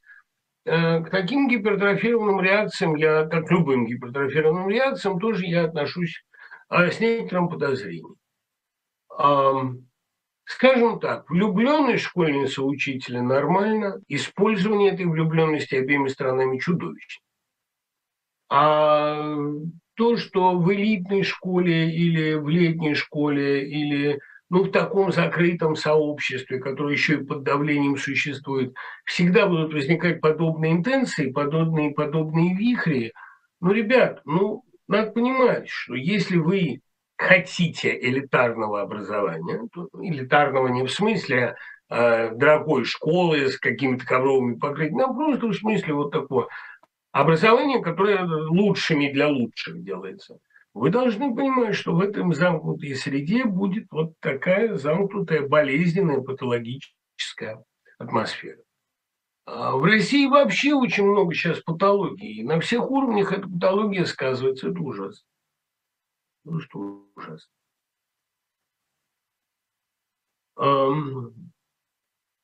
Да, вот расследование Красильникова подсказывает мне, да, расследование Красильникова. Как профессиональная работа, в которой вложено очень много сил, да, безусловно. А как подход э, к одному времени с критериями другого, это спорно. Но надо все время повторять, понимаете, повторять, что вас не упрекнули в педофилии. Учитель не имеет права поощрять чувства учеников к себе. Не имеет. Тем более исследовать. У меня были романы со студентками только после того, как они переставали быть моими студентами. Проходило 3-4 года. Мы встречались и возникали романы. А жена моя никогда моей студенткой не была. И мы благословляем это, потому что она просто пришла на мою лекцию. И э, я уверен, ну, если бы я увидел Катьку тогда, и, я, и был бы этом ее преподом, я бы немедленно перестал быть ее преподом. Я бы скорее предпочел потерять работу университете, нежели потерять качество. Это было совершенно очевидно. А использовать как-то эти отношения, конечно, нельзя, боже упаси. И если кому-то хочется, чтобы я повторил сакраментальную фразу «нельзя трахать детей», да я вам больше скажу, вообще никого трахать нельзя. Ужасно. А, скажите вашу актуальную почту. Дми Быков, собака Яндекс.ру. Откуда у Платонова такой язык из семьи рабочего образования электроинженера сообразно революционному голодному строительству? Ведь даже гениям нужна школа. Понимаете, у Платонова как раз школа была очень хорошая. А, техническая литература и вообще технари неплохо прозу пишут. А Елена Венцель, она же и Грекова, была вообще специалист по теории вероятности. Никакой школы, а писала замечательно. Правда, она начала в зрелые годы писать прозу. А вот Платонов, знаете, когда человек много общается с машинами и механизмами и понимает, как машина устроена, может с ней разговаривать на ее языке, то это как-то проникает в речь. Речь инженера становится более грамотной. Ну, не, не грамотно, она сдвинута, она сдвигается в сторону технического описания. Речь Платонова, кстати, эволюционировала. А в эфирном тракте, вообще в ранней прозе, еще в голубой глубине – он скорее такой, ну, такая наивная литература, а такой примитивизм. Еще слова там не стоят под этим странным углом. Переломные вещи, вероятно, эпифанские шлюзы, в которых появляются уже такие парадоксальные не словарные, а прежде всего смысловые сдвиги. В квартире было скучно от уюта. Ну, это очень глубоко сказано. Платонов тоже в каком-то смысле мыслил опущенными звеньями. Вот Воронеж не зря так гордится происхождением Мандельштама и ссылкой, то есть наоборот, происхождением Платонова и ссылкой Мандельштама. А была у нас сказать, идея в Воронеже родного ее сделать кафе Андрей Осип, где в, зале Осипа, условно говоря, подавали бы только сладости, а в зале Платонова все такое черноземное, такое картошка печеная, там все такие вещи, соленые огурцы, другие хтонические блюда. Мне кажется, что как раз сдвинутая речь Платонова – это не следствие языкового эксперимента. Это такое мышление. Вощев ощутил в себе пустоту существования, сосущую пустоту существования. И это же я не говорю о том, что ассонанс у него замечательная аллитерация.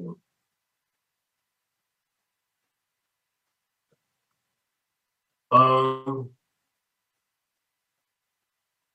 можно ли сказать, что отношения между людьми строятся на базовом чувстве эгоизма? Нет, а отношения между людьми строятся на такой изначальной неполноте. Вот, понимаете, у Геделя есть теорема о неполноте, которую многие широко используют, не читая. Ну, или многие называют это теоремой о непротиворечивости. На самом деле, вот теорема о неполноте следовало бы, наверное, называть вот такую изначально присущую человеку потребность не быть одному. Если бы этой потребности не было. Вот у меня есть один ученик в креатив классе, который прицельно исследует именно эту тему человек, которому никто не нужен, человек самодостаточный. Ну и, и преимущество и трагизм этой ситуации. Ну, такой посторонний камю, если угодно, но только в более радикальном варианте. Я же считаю, что человеку действительно нужен, а ему нужно эхо, нужно зеркало, нужен друг. Человеку нужен человек, не обязательно как сексуальный партнер. Человеку нужен а, собеседник, он так устроен. Вот это вложено в человеческую природу. И на этом строятся все отношения. Эгоизм ли это? Не думаю. Эгоизм, ну, Кормильцев тоже говорил, зачем слово эгоист, если уже есть слово человек. Но по большому счету эгоизм, э, он в другом заключается. Эгоизм – это когда вы человека используете. А если вы бескорыстно им наслаждаетесь, что другое, это как будто эстетическое чувство.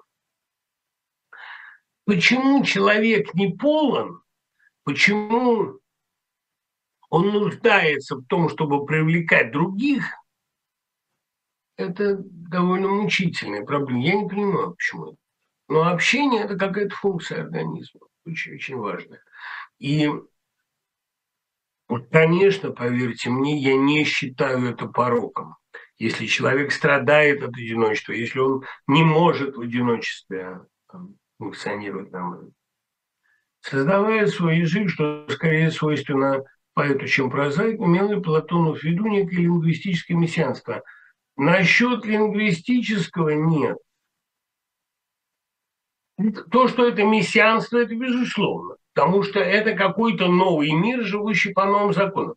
Платонов был искренне и глубоко советским человеком, советским модернистом. Он действительно мечтал о радикальном переустройстве мира. Платоновские чудаки – это не безумцы, это И если уж на Платонова повлияла какая-то литература, хотя назвать литературное влияние, как в его случае, очень трудно, но это Николай Федоров, конечно. Философия общего дела и прочие его, ну там, письмо ученым от неученых и другие замечательные работы.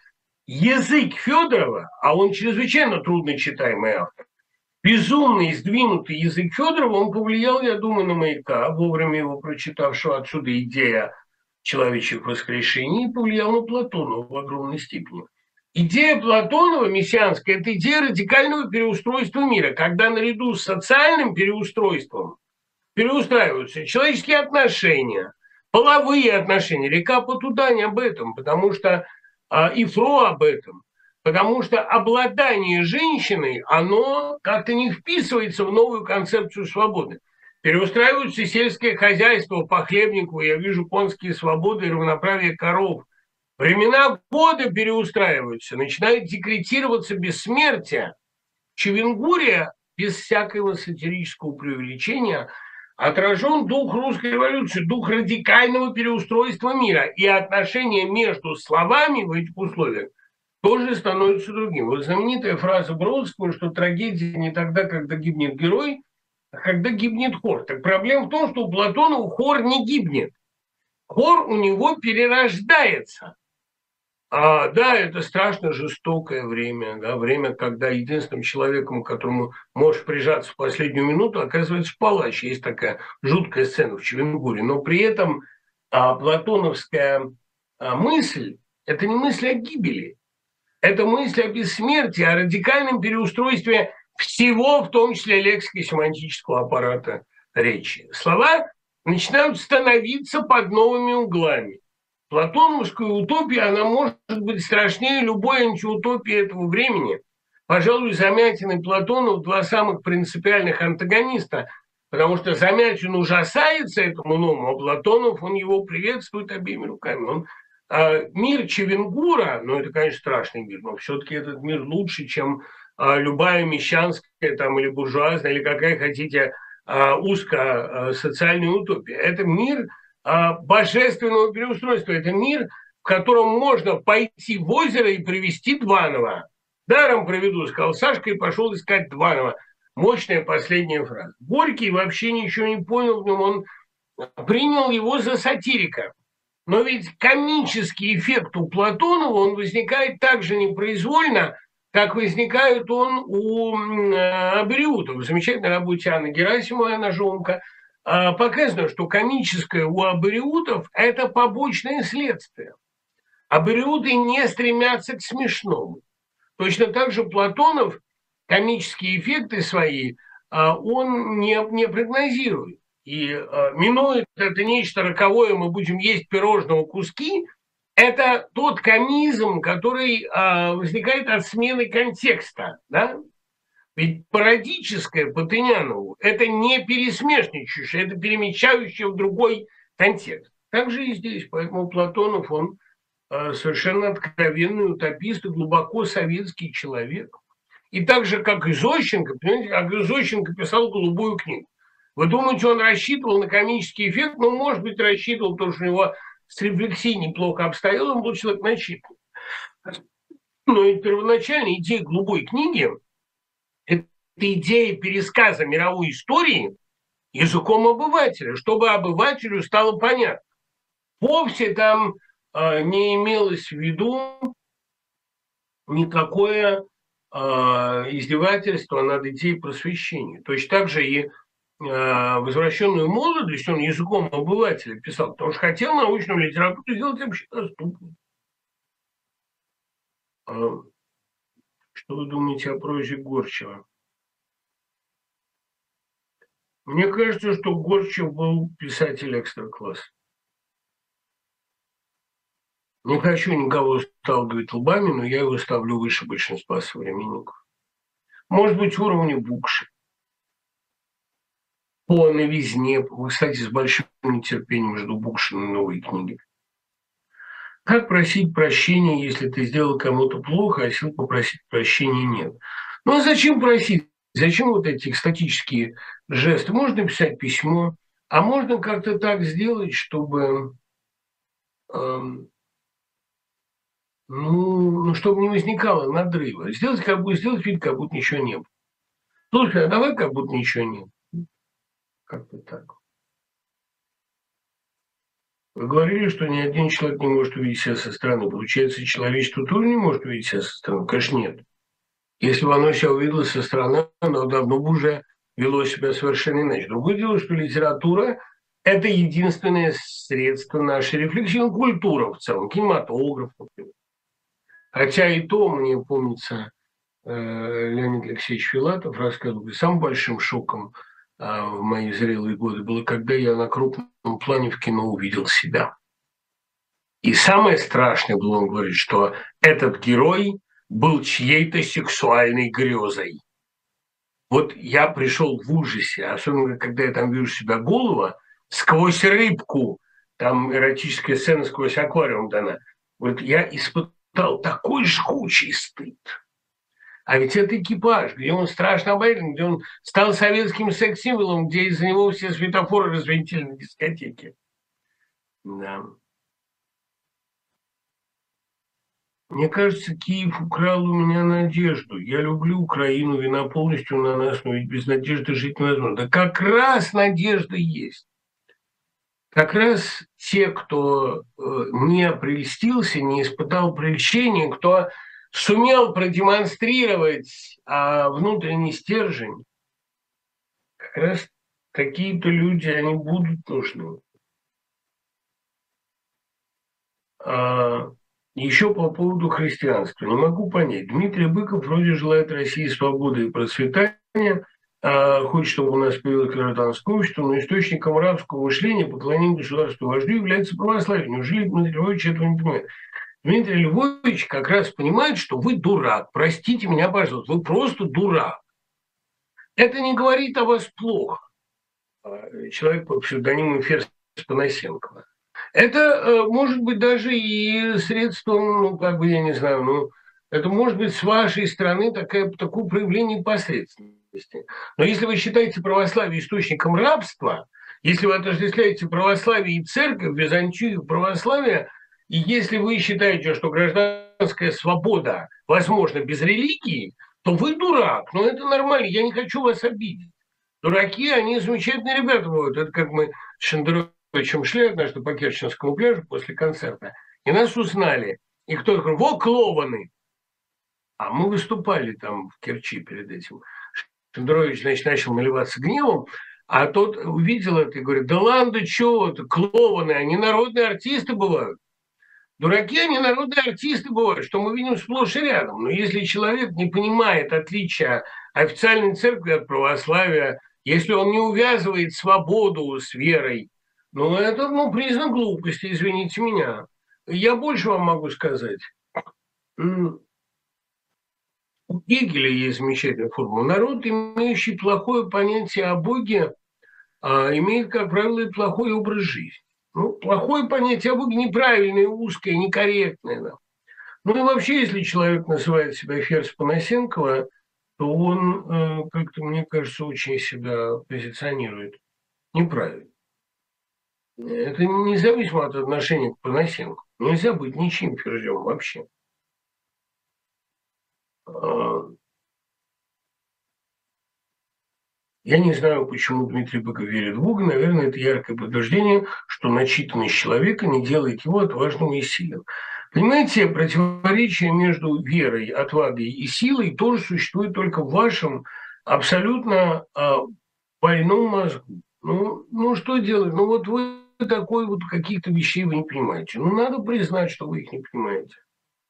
Тут вообще, ой, в сети такой, ну не в сети, у меня в Телеграме, такой э, развернулся бешеный спор насчет, э, значит, что такое вера и... Ну, это какая-то такая... Мне кажется, это не очень интересно, не очень интересная дискуссия, потому что ну вот э, слепой рассказывает, что ничего не видно. И никому не должно быть ничего видно. Это как, помните, у Ходосевича, он хорошо играл в карты, но он ходил как в лесу, там, где другие что-то видели. Ну вот, бывают такие люди. Вы говорили, что Россия завершила седьмой круг истории, теперь пойдет новая. Могли бы перечислить циклы, о которых вы говорили? Мог бы. А XVI век, XVII век, XVIII век, XIX век, XX век и XXI век. А, можно начать с XV. И тогда будет семь кругов. Но если считать, что империя сформировалась в 15 по большому счету, и Иван III – это первый такой государь всея Руси, как в знаменитом романе. Да, вот, вот я перечислил вам эти исторические цифры. Круг седьмой, седьмое столетие объявят ли Великую Отечественную войну, чтобы мобилизовать всех и вся. Могут сделать. Вот, кстати, вы правильно угадали. Следующий ход будет объявление войны Отечественной. Великой Отечественной или Величайшей Отечественной. Они же так верят в переименование, да, и так любят это. Но видите тоже, какая вот печальная получается штука. Тут эм, некоторые люди заметили, то у них еще впереди огромное количество времени, чтобы попробовать такие сякие там эксперименты. Нет, да не огромное. Ну вот, ну что за пессимизм такой дурацкий? Это если бы Россия совсем не сопротивлялась. Россия сопротивляется, но по-разному. Бывает разная резистентность. Есть сопротивление активное, выходить на улицы. Показали, что это не работает. Пример Беларуси показал, что это не работает. Есть сопротивление пассивное, разбегаться, прятаться там, да саботировать. Показалось, что это неплохо работает. Есть верхушечный переворот. Я не очень хочу верхушечного переворота. Все эти шарфики, табакерки, все эти значит, чехарда.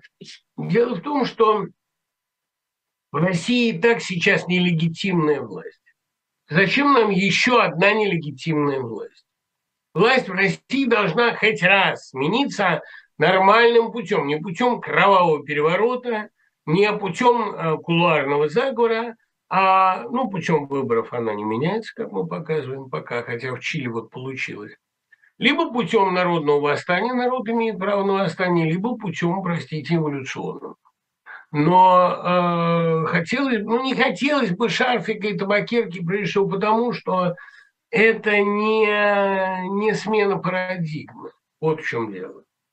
Это э, такая история, когда у человека, у реформатора возникает личное чувство вины, и Александр I был очень непоследовательным реформатором, у него ничего не получилось. Если бы он иначе пришел к власти, может быть, у него было бы большее сознание своей правоты, может, он довел бы до конца реформы Спиранского, может, Россия не в 61 а в 11 году лишилась бы крепостного права, но у него все время было чувство, что он случайно на престоле. То есть, так же, как у Николая I, тоже было чувство, что он на престоле случайно.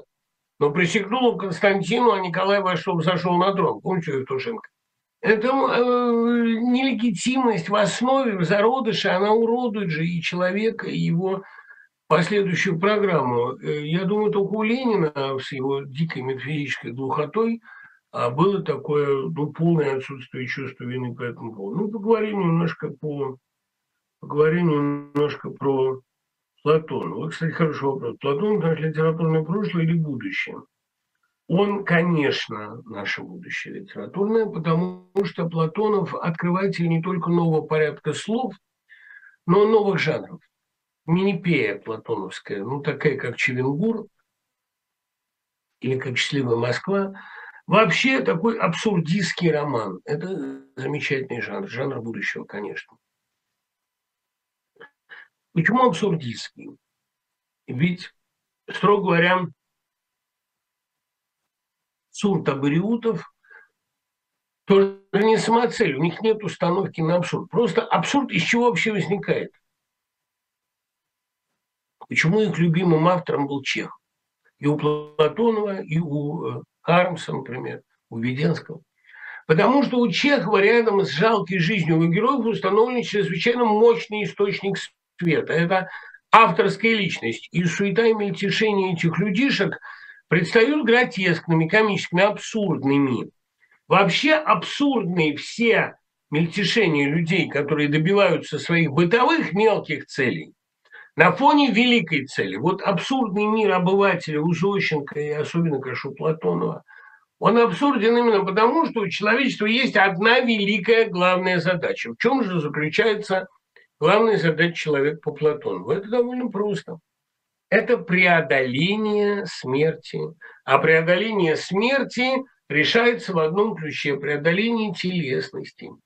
Ничто так не ненавистно Платонову, как телесность. Вот любовь к женщине его тяготит, и также его тяготила любовь к жене, которую он обожал физически, плотски, которая его тянула страстно, которую он дико ревновал. Прочтите, какие страшные письма он ей на курорт пишет. Это темная, душная стихия, она душит. И для Платонова антисексус – это, как ни странно, именно а, не антиутопия, это утопия. Вот в «Марусе отравилась» я включил текст, антологию текстов о любви и смерти 20-х годов. Для Платонова сексуальная революция – это, в общем, упразднение сексуального влечения, потому что оно провоцирует инстинкт собственника, оно провоцирует человека зверские рефлексы – вот для Фро главная задача – полюбить своего мужа не как любит женщина, а как любят эм, отдельные другие, ну, как, как любят, э, просто как любят человека, как любят люди.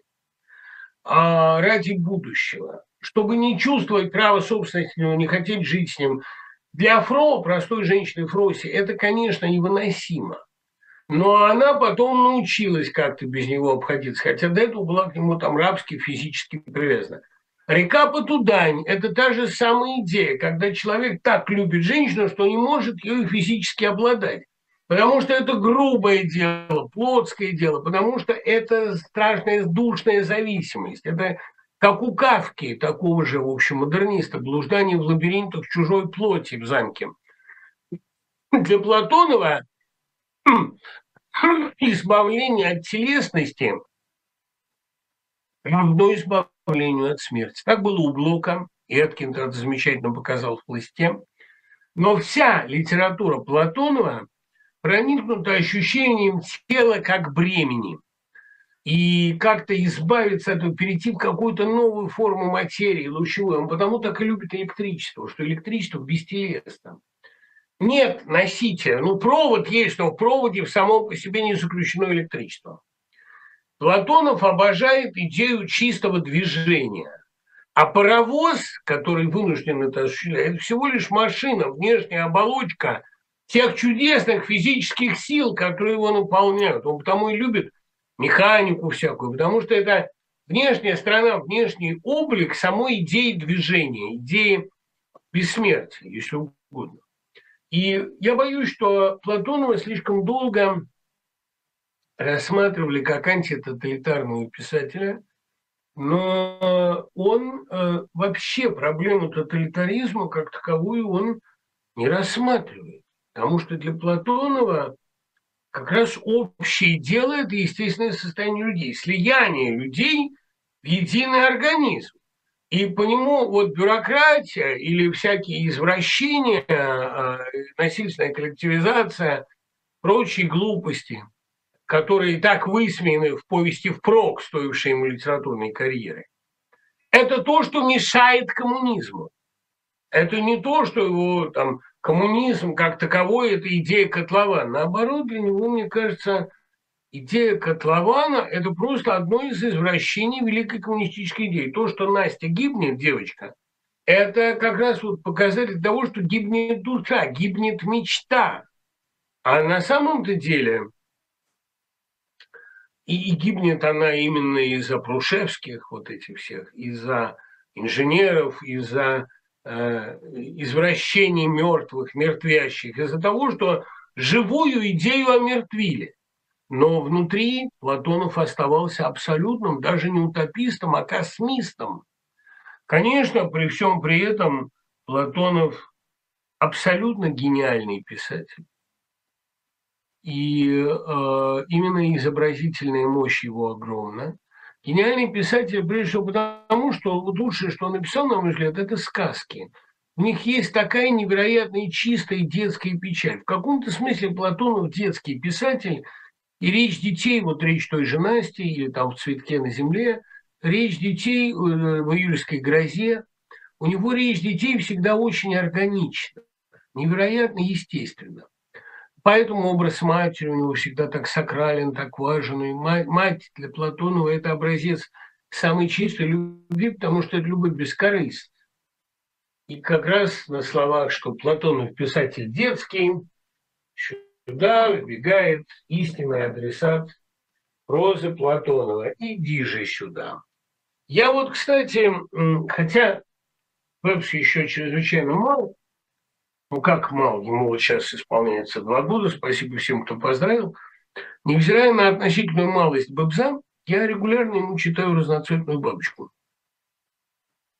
Восьмушку не читаю, потому что я, э, я помню, как мне Новелла Матвеева подарила тот номер Литроси, где была напечатана восьмушка, и сказала, простите, это лучше всего, что печатается и будет напечатано когда-либо. Вообще Платонов был ее самым любимым писателем, одним из самых любимых. Удивительно, что, но это тоже в силу такой а, детской глубины, чистоты ее души.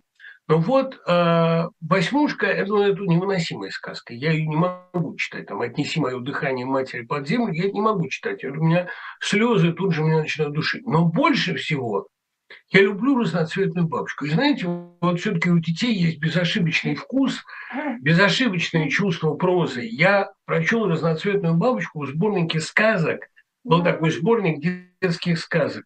Десять сказок он назывался, там были шварцевские два брата. И там была платоновская разноцветная бабочка, ребят. Я, когда ее прочел, она мне так дико понравилась с первого раза, и я всегда начинал рыдать на словах «Ты опять заигрался, ты опять забегался и забыл про меня». Вот эта мать, которая всю жизнь его прождала и ослепла, ожидая его этой горы, он ушел в гору. Понятно, что это образ мира, все обязаны уйти от матерей в какой-то момент. И вот он ушел, погнался за бабочкой и ушел в гору, и долбил вечно эту гору. И в конце концов вернулся к ней, и она дала ему последнее дыхание, и он опять стал мальчиком. Это сказка придуманная так мощно, такая невероятная – ведь, понимаете, ну, что я буду просто восхищаться? В чем там смысл? Сама идея, сама мораль этой сказки довольно проста, что мы уходим от родителей в детстве, а потом всю жизнь пробиваем гору, пробиваем камень, который нас отличает от них, отделяет от них. А и в конце вот в общей смерти мы сливаемся. Но вот эта невыносимая грусть, я помню, хорошее было выражение у Родиона Щедрина «Ипсоновская грусть о женщине, которая всю жизнь ждет возлюбленного». Но Сольвик, которая всю жизнь ждет возлюбленного, это не так грустно, как мать, которая всю жизнь ждет сына. Вот точно так же нельзя не плакать над стихотворением Веры Индер. Мальчик создан, чтобы плавать, мама, чтобы ждать. Вот удивительно, что советская власть с ее цинизмом, она как-то ужасно трогательно относилась к материнству и детству. Наверное, потому что «будьте как дети» – это не только евангельская истина, это еще и коммунистическая истина. Будьте как дети, потому что у вас не должно быть ничего, вы должны легко относиться к собственности, легко относиться к жизни вообще. Ну, детство такое, оно действительно беспечное и часто жестокое. Советская власть была очень инфантильна. И вот платоновская проза, она хранит эту вечную тоску по матери. Невероятные силы, конечно. А вообще, я думаю, что это самая чистая, а, самая трагическая нота – она и организует всю прозу Платонова и приводит к разрешению в рассказе «Третий сын».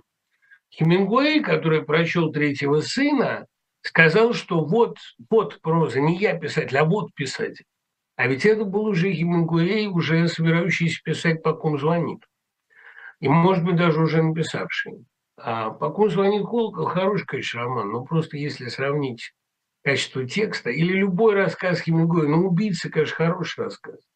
Но, ребята, «Третий сын» – это рассказ, который ну, божественный совершенно, он не имеет себе равных. А там два взрослых сына, а есть младший, который по матери скорбит по-настоящему. В нем не, не наросла эта корка, эта кожура, которая есть старших. И поэтому для него это самое мучительное. Потом вот еще что важно, мне кажется, Платонович. Мы все время, говоря о его утопизме, космизме, о его коммунистических идеалах, мы немного забываем такую важную составляющую, что он же был еще и просто гениальный художник, потрясающий психолог.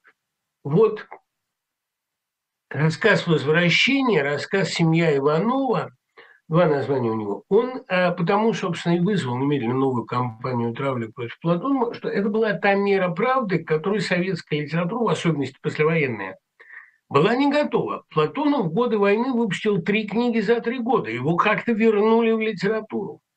Но, э, как Ступник он написал «Правду» в рассказе «Семья Иванова» и в «Новом мире», все его тут щелчком выбросили обратно, он вынужден был обрабатывать сказки. Работу, которую достал ему Шулахов. Друг и собутыльник, знавший ему цену. Платонов, сына которого заразили туберкулезом в лагере, и который умер у него на руках, вот, э, Платонов, который после этого уже не восстановился, он нашел в себе силы написать эту лебединую песню. Это последний рассказ.